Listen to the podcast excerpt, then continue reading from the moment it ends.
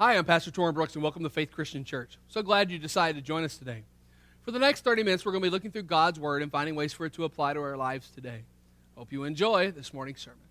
I want to uh, read you uh, from Romans chapter 6, starting in verse 15, uh, and, and going down to the end of the chapter. We're going to read this first, and then I'm going to come back and I'm going to explain it, and, and we're going to get into it because I want you to know the Bible says no man can serve two masters. And, and we're going to we're going to talk about this because you need to understand. You need to be serving God as if you were a slave to God. Let's read it. Uh, Romans chapter 6, verse 15. What then? Shall we sin because we are not under the law but under grace? Certainly not. Do you not know that to whom you uh, present yourselves slaves to obey, you are that one's slaves whom you obey? Whether of sin leading to death or of obedience leading to righteousness. But God be thanked that though you were slaves of sin, yet you obeyed from the heart that form of doctrine to which you were delivered, and having been set free from sin, you became slaves of righteousness. I speak in human terms because of the weakness of your flesh. For just as you presented your members as slaves to uncleanliness and of lawlessness leading to more lawlessness, so now present your members as slaves of righteousness for holiness. For when you were slaves to sin, you were free in regard to righteousness. What fruit uh, did you then in the things of which you are now ashamed? For the end of those things is death. But now, having been set free from sin and having become slaves of God, you have your fruit to holiness and the end, everlasting life. Verse 23, famous scripture For the wages of sin is death, but the gift of God is eternal life in Christ Jesus our Lord. Coming from the South, slavery was not an unfamiliar term to me growing up in elementary school. In fact, I, will be honest with you, um, it depended on whose class you were in, what you learned about slavery. Now, this may be a little hard for some of you to swallow, but you need to hear this this morning. Because if you don't understand slavery the way we understand slavery and the way they understood slavery, you're not going to grasp this concept this morning. If, if I had a title for this, it'd be A Slave to Whom? Because I want you to understand that, that slavery is not something people really desired to be in. I hope you understand that this morning. When people back in the day were born into slavery, it wasn't oh, hey, this is a great idea. I think I'll stick around for a while and do this. In fact, it was hard, it was difficult. Not, now, not every slave was tortured and, and beaten. Uh, in fact, my great, great, great grandfather uh, had two slaves, from, from what I've read. Uh, and both of them were given land after the Civil War from him. The government didn't do it. He did it. He, in fact, some of those uh, descendants, uh, if, if, I remember my genealogy correctly, some of those descendants are still living within 30 miles of that area, still sharecropping, believe it or not. But, but to some, slavery was bad. Back in the, in the New Testament times, uh, slavery was, was, was world renowned. Uh, everyone who had money had slaves. Now, sometimes they called them servants because it made them feel better. Come on, let's be honest. A slave by any other name, still slave. It's, it's, it's, it's, it was the pressures and the work that they were under which titled them a slave.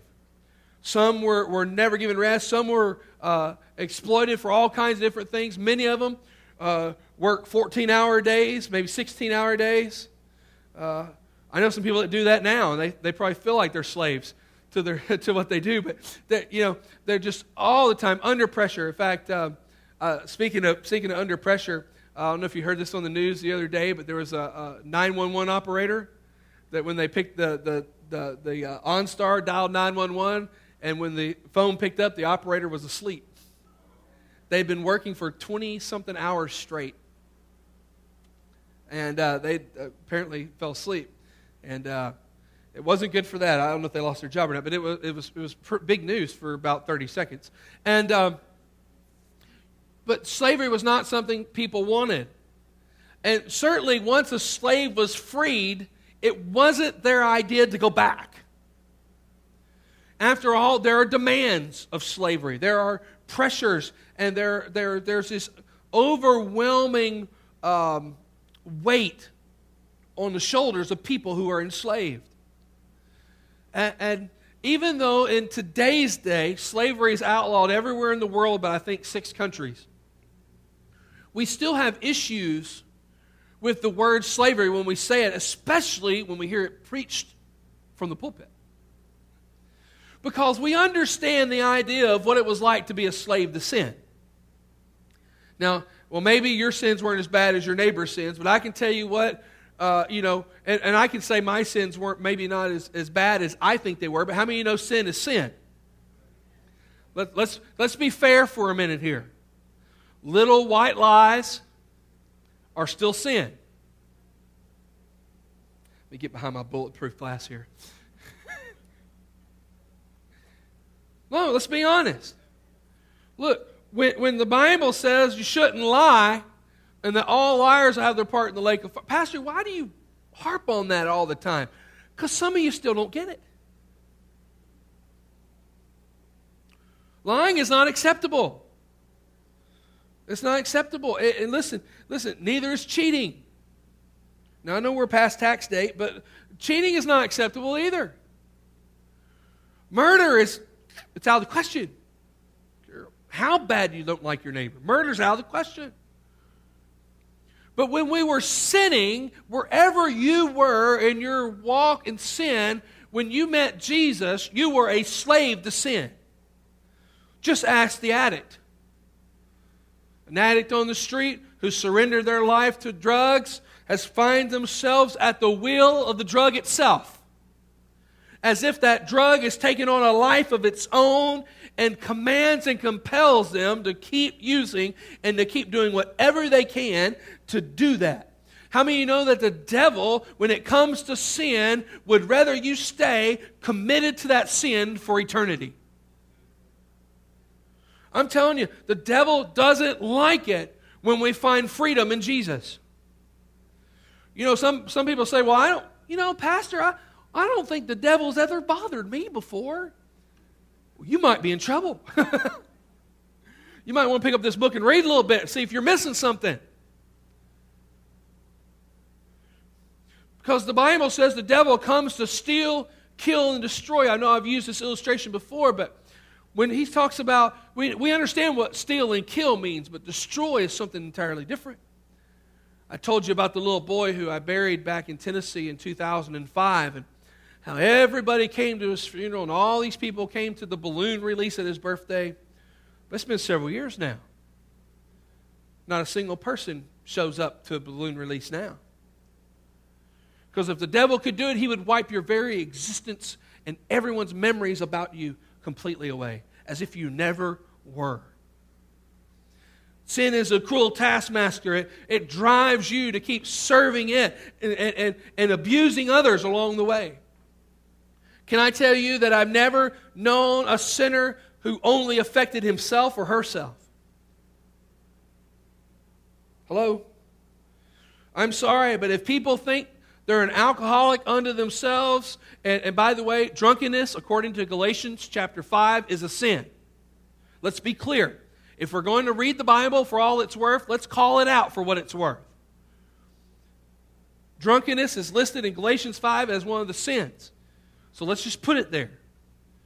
Some people think, well, I'm all by myself when I do it. It doesn't hurt anybody else. But the truth of the matter is, I've never met an alcoholic that didn't affect everybody around them work, family, friends. Same thing with sinners. I've never known a gossiper. I bet you, you didn't think I was going there, did you? I've never known a gossiper who affected only themselves. Hello? Well, it's good truth this morning. Never known, I've never known a person uh, uh, that, that, that, that was a, uh, that had a jealous spirit that ever only affected themselves. I could go along with envy too. Because I'm going to tell you, here, here's how envy sneaks in the church somebody gets gloriously saved, and all the attention goes to that person. And somebody goes, I, I, I'm, I don't know why nobody ever talks to me anymore. well, if you walk around going all the time, I won't want to talk to you either. Afraid you might start growling and barking next. I don't know. I just. But envy sneaks up. So and so. I, I fight this sometimes. Y'all know how much I want a motorcycle. I do. The other day, I had a friend of mine in Maine gave one away. And I went,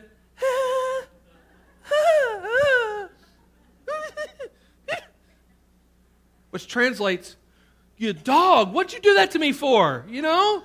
You know me. But that's something you have to crucify under the, eh, eh, under the eh, crucify that flesh every single day. Because if you don't, what happens is that sin becomes evident and affects everybody. And when you're a slave to that, it burns you down and makes life not worth living. If you find yourself in a place where day after day you wonder why you're still alive, friend, I would examine your heart to see if you're a slave to something sinful. I, I read a report about a, a, a, high school student down in Mass who committed suicide. Uh, some friends of ours from the church in Winchester, uh, their kids went to that school, and, and, and when life is not worth living, you're bound by something. Something that's weighty and hard and harsh. Let me tell you something, friends. God did not create you and me to be under that burden. And when Adam and Eve sinned in the garden, he tells us in the previous chapter, even though sin entered through one man, can I tell you that God sent Jesus? And aren't you glad? To set us free from being a slave to that weight and that burden of sin. Free. Free to be. I don't, I don't have to go drink if I don't want to. I don't have to go out and commit adultery if I don't want to. I don't have to do it. I'm not a slave to. I'm not forced into it. I'm not compelled and driven to do that. I am free by the power of Jesus Christ. Paul says, listen, you ought to be thankful every day you wake up. You may be a slave to your master because you were born in that setting, but thank God you're not a slave to the devil and the sin. You are free in Jesus. But on the other side of that, the problem with us is we're us. The problem with us is we're people. And when we've been slave to sin for so long, when we're free, we're like, oh, huh. I'll never forget. College was an eye opening experience for me. I was, I've been raised in a Christian home all my life, and, and, and I, went to, I went to, I thought going to a Bible college would be even better than ever. And then I, I walked on campus and realized that half the people there didn't want to be there. They only went there because they got half off because their parents were teachers or missionaries or something, and they didn't want to be there. They were only there for a year to satisfy their parents. And, and when you get people who, who have been living under a structured, tight lifestyle, and all of a sudden they're free in college, it's like, wow, freedom. Was Braveheart? Was it freedom? Yeah. And, well, actually, no, because he died in that scene, didn't he? Yeah. There's this, there's this great great release and freedom, and then all of a sudden they're going crazy and everybody's wondering why. You know? It's just bizarre mindset because they've been so used to structure and to burden that when they're finally free, they don't know what to do. And Paul says, listen, what you ought to do is very simple. Take the attitude uh, of I have to because it's what I, I have to do, and take it from sin to righteousness put on yourself disciplines to, to righteousness as if you're serving righteousness as a slave. And we're thinking, no, no, no, no, no, no, no, no, no, Pastor, no, no, no, no, no. I just got out of that. I'm free. Look, freedom, freedom. No chains. I'm good. Why do I want to go back to that? Because if you don't, you're going to have the same problem you had with sin with self. See, some of us, the devil doesn't need to tempt us because we're just that dumb. We dummy up all the time. There's no, there's no little demon going, hey man, I think you ought to eat, you know, be gluttonous. yeah, that's a good looking steak. And then we walk out of there and we're going, somebody give me the wheelchair. I'm full. And then we get sick. And we don't have to have the devil's help. We just do it on our own. And see, Paul understood this. He says that's, that's the problem with flesh. The problem with flesh is sometimes we don't need a push, we do it on our own. You don't have to train a baby to be selfish, they come out being selfish. They come out, and the first thing they, they, they, they do is, Wah! which translates, I'm cold and feed me. You didn't catch the distinguishation in my, ah, but that means I'm cold and feed me. And listen, babies will keep you up late into the night because of selfishness. I prayed over all my kids be saved in Jesus' name. Release that demon of selfishness. Sleep. Didn't work. you can't blame a guy for trying. Paul says, listen, you want to really be free in the Lord. Learn to commit yourself willingly to righteousness as you were forced to commit yourself to slavery under sin. See, the attitude of the heart is what makes the difference. When, when you're standing there and your attitude says, No thanks, guys, I can't go with you because I choose God over the party. All of a sudden, you put yourself, in other words, you put yourself into those chains, not because you want to be bound, but because there's great freedom in living for Jesus. There is. I've told you before, when we studied the law, we, we, we, talked about the law before. I said, there's great freedom within the law to live. You can do a lot of stuff without thou shalt not murder. I mean, really, you know? You know, love your neighbor as yourself frees you to do a whole lot of things, like make cookies for your pastor. Hallelujah. I felt the Lord in that. Just thought I'd share that. But you have this understanding that, listen, if you want to live successfully in righteousness, you have to bind yourself to righteousness. Like you were bound to sin. See, when you were bound to sin, you didn't really have to have anybody say, let's go sin. You just went and go sin.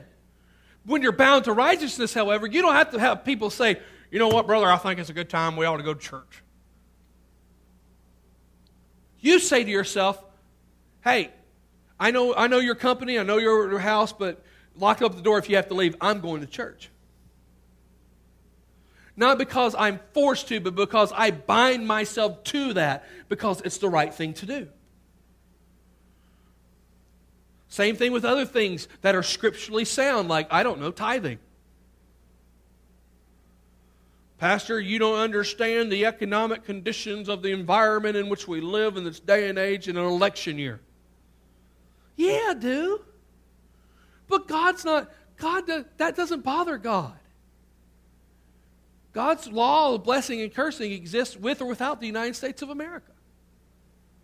Oh, I'm going to say that again. You need to sink that in just in case, you know, you missed the news lately.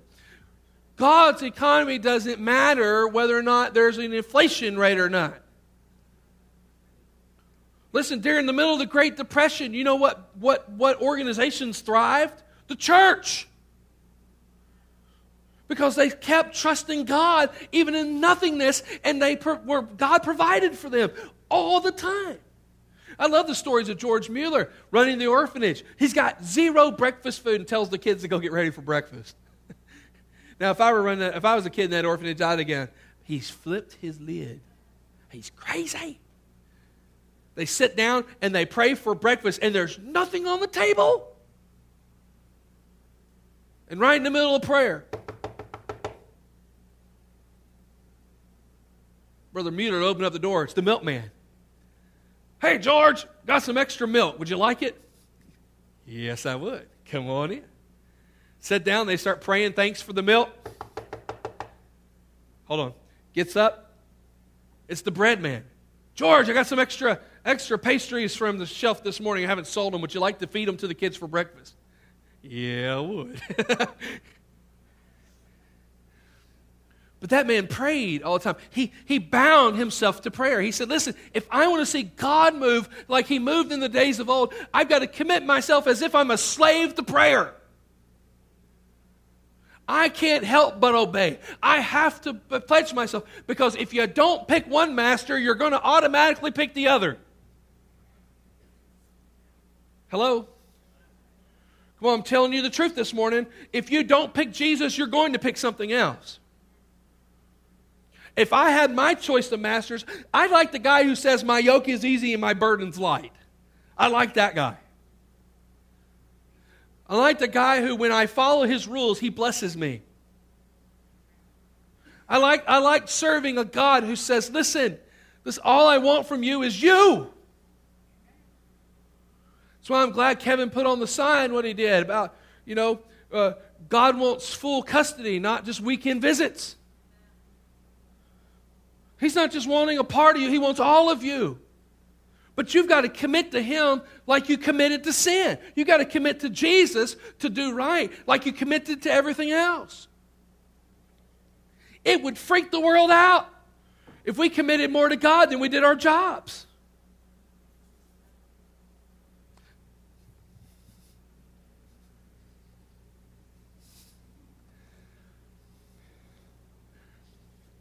Hello? if all of a sudden you told your family, if you live in my house, you go to my church. And if you don't get out of bed on time to make it to church on time, I will introduce you to my friend, cold water. There you go. Some of you think I'm kidding. I, have been splashed with cold water. I was 11 years old, and I told my dad I wanted to, stay, I wanted to stay home from church because I was sick. Now, my, my parents never let me skip church because they believed in the power of prayer and they believed in the excessive extreme faith. So if we were sick, we were rushed to church. I got sick on Tuesday. My dad said, Well, let's let's take him to see the pastor. And i i was like no it's not even wednesday. I don't want to go to church. It's no i can't wait. I'll be sick for a day. We'll go to church tomorrow. Don't make me go to church tonight. We went to his house. My mom and dad didn't joke around. Because they were committed. They bound themselves in those in those chains of righteousness so that they wouldn't go back to the flesh and they wouldn't go back to sin therein lies a problem because that's exactly what most of the church does today. They've set free from sin, but they like being free from anything. God is looking for a church that wants to be bound to Him, that wants to be wrapped up in what He's doing, to where nothing else matters if it doesn't have God in it. Or you can't take God to it. How many you know God can show up at the ball field? I'm, I'm praying for extreme faith. I'll, I'll, just let you in on this. I'm praying for extreme faith. Uh, I, I'd love to be able to pray over the football games like we used to when I was going to school. I mean, it wasn't like we're praying for everybody to get saved and filled with the Holy Ghost. We were just praying nobody got hurt. Come on. God raised up some little league coaches who aren't afraid to, play, to pray over their players before a ball game saying, Lord, protect my little ones. Because, see, they hear that. And then they start doing it. Bound. My kids have done this to me. I, uh, every night before bed, I pray with all my children. They, the twins have their room, and Nick and Alex have their room, and Liz has her room. But I go to each room and, and pray. And the older they get, the more I involve them in prayer. The twins, I just hold their hands and I pray a blessing over them and let them go to sleep. The older boys, I ask them what they want to pray about, and then I pray with them over the things they pray. And with Elizabeth, I make her give three things she's thankful to God for, three things she wants God to answer, and then I make her pray. And I agree with her that God will answer her prayers. last night I was out burning things. I won't say I was burning trash because you're not allowed to do that in Vermont. I was burning wood. I was being a good boy this time. And, uh, and it was bedtime. And uh, I don't know if you know this or not, but you can't just leave the fire going. it was roaring. It was big. Pictures of it on Facebook. Tune in later. And, uh, and, and my wife comes out. And She goes, You know you've done it, right? None of the kids will go to bed unless you come and pray with them. Bound. I, my prayer is that that will be one discipline they'll take with them for the rest of their lives. Not only will they pray with their family, but they'll find time to pray every, every, every day, and they will continue that tradition, but make it not more than a tradition, but a binding of the soul to God in a discipline of nightly prayer. Because I'd rather be bound to Jesus than back bound to sin, or even worse, a slave of myself and my own will. I would rather say, I surrender all to Jesus. I, I put myself under His watch, under His commands, to where if He doesn't say it, I don't do it. If, if, if, I, if I have a question about whether what something is right or wrong, I don't try to go to Wikipedia and look it up. I go to my knees and I bind myself to His will. You know, we used to sing that song, I am thine, O Lord. Do you remember this song? Says, Draw me nearer, nearer, nearer, blessed Lord. There's a part of that says, uh, one of those choruses says, Let my soul look up with a steadfast hope, and my will be lost in thine. In other words, saying to yourself, you know what? If I stay in sin, bound to sin, I know I'm going to die. But if I stay free in my flesh, I know I'm going to find my way back into sin. So, to preserve the grace that God has given me, I'm going to bind myself to Jesus. Jesus would tell his disciples, and I'll close with this. He would tell his disciples in one of those really awkward moments where he'd catch them uh, after one of these deep discussions about who was going to be better than everybody else in heaven. And he said, If you want to follow me, why don't you deny yourself and take up your cross and follow me? In other words, bind yourself to my fate. Bind yourself to what I'm going through. Because the person who tries to save their own life will lose it. And the person that loses their life for my sake will find it. Sure, you can stay free and be in the flesh and do all kinds of stuff and feel free from sin. But until you bind yourself to Jesus and commit with all your heart, all your soul, all your mind, and all your strength, you will always find yourself wavering back and forth. See, I believe that when the Bible says, Whom the Son set free is free indeed, it's still true. Because I'm not being forced to bind myself to Jesus, I choose to.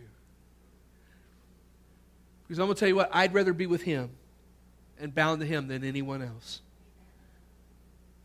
Because there's great freedom being with Jesus. So glad you decided to join us today, but you really should visit in person. Service times are at 10 o'clock Sunday morning, 6 p.m. on Sunday night, and 7 p.m. on Wednesday night. We're located at 582 Rockingham Road. It's on Highway 5 across from Everyday Inn in Bellows Falls. You can also visit our website at www.faithchristianag.com. God bless you. Have a great day.